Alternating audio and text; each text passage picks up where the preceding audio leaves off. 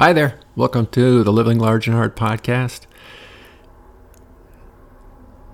As you can hear from the endless stream of traffic down below on 309, we're up here at the Skybox, Allentown, PA.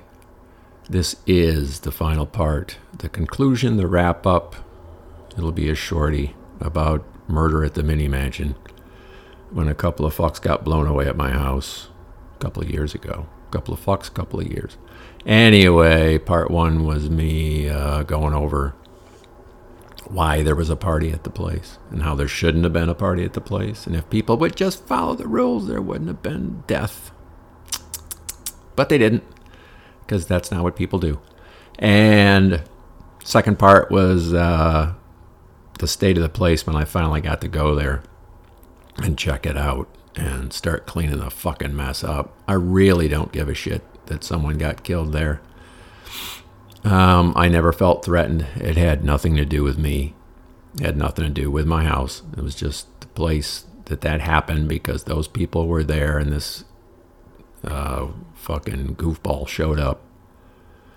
And um, what really pissed me off was the the destruction and just how fucking dirty the place was. I mean, that was that was the worst part. Was going there every day and cleaning for hours. Um, so what had happened was this guy had this party, and it was a huge party.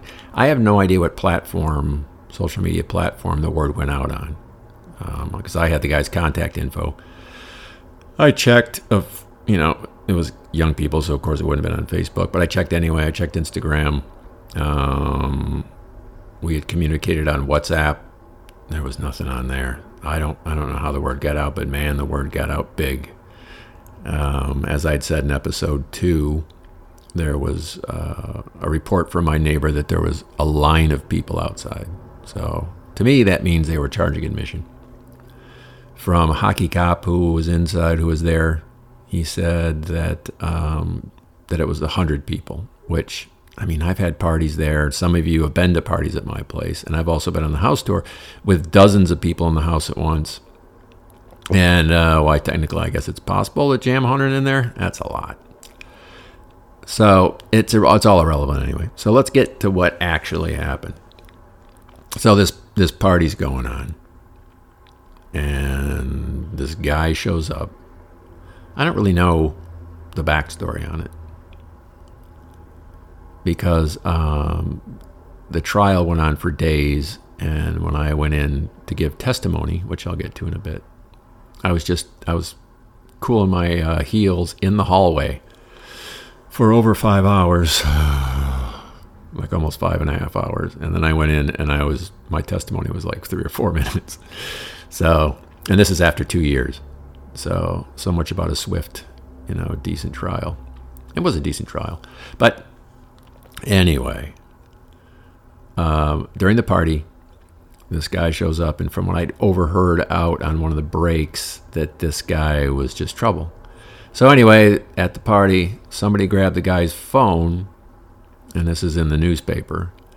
And then uh, the quote was, He swung on me, so then he shot two fucking people. Yeah, I know. Makes a lot of sense. Um, and when I went in to give my testimony, uh, it just happened to be the same courtroom where I did my mass DUI uh, thing. Because when you do DUIs here in Lehigh County, it's it's so many people. It's frightening, actually, which was pointed out during my um, my accelerated whatever the hell it is. But you go to these classes, and, they, uh, the judge said at that point, that's what it was. You should be frightened by how many people are here. Uh, she said, we do this, you know, five times a month, and look how many you are, and you're just the ones that got caught. So anyway, let's go back to what this is about, which is about the fucking murder in my living room. So anyway, the guy dropped a couple people. Um, the newspaper said that was a cool motorcycle. The newspaper said that there's body cam footage of dozens of party uh, panicked partygoers. Oh, not that. You know, it wasn't in it wasn't in the uh, newspaper online. It wasn't it wasn't anywhere except in court, and I really wanted to see that because that would have been pretty fucking cool. So what had um, come up repeatedly, I was told after the trial, was um, my pellet gun, which I kept on the stairs to the attic because that was the place that the least amount of people around the house would go to. Um, because it was a creepy attic. There was no light at the top.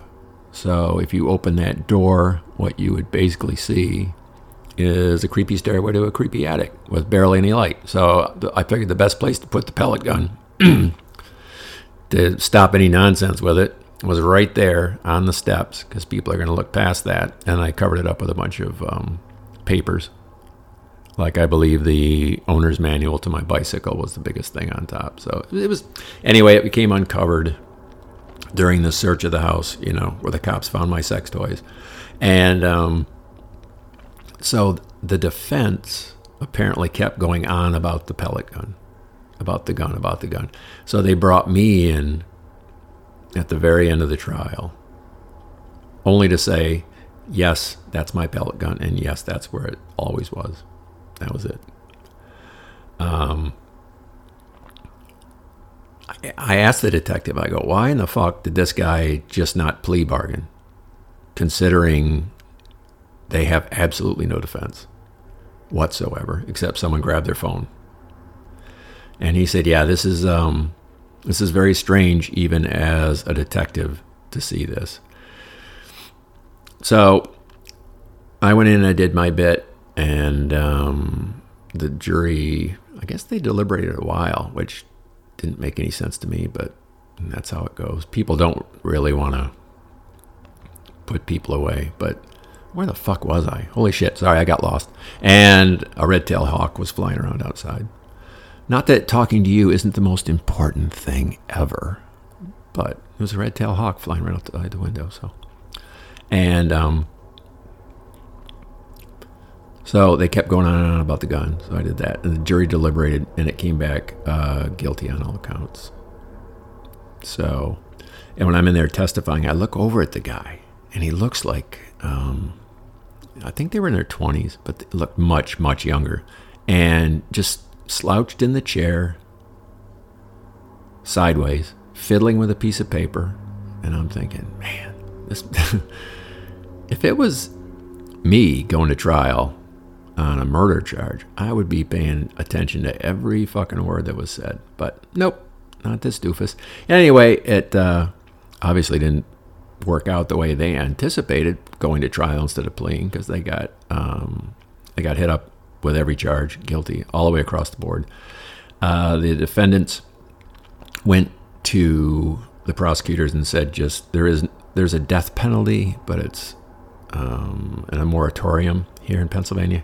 So they said, "Just waive that. Let's just get it over with. You know, you're not going to kill him anyway. So let's just get it done." And then that's it. That's the wrap up. That's Murder at the Mini Mansion. Um, any of you had anyone killed in your house? Feel free to chime in in the comment section. Okay. And as always, uh, Living Large and Hard, I throw up a link on my Facebook page, Mike or Max Marvin. I also have an Instagram. Just went to New York yesterday. This is in early March to a uh, graffiti show that was on graffiti on trains from mid 70s to mid 80s. A guy took a shitload of pictures. And that was very interesting. So I'll do pictures of stuff like that and graffiti on the actual street. Weird stuff that I see up in coal country where I drive around for work. And you can follow.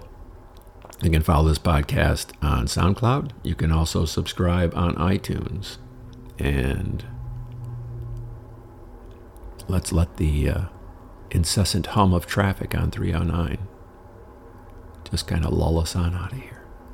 Bye bye.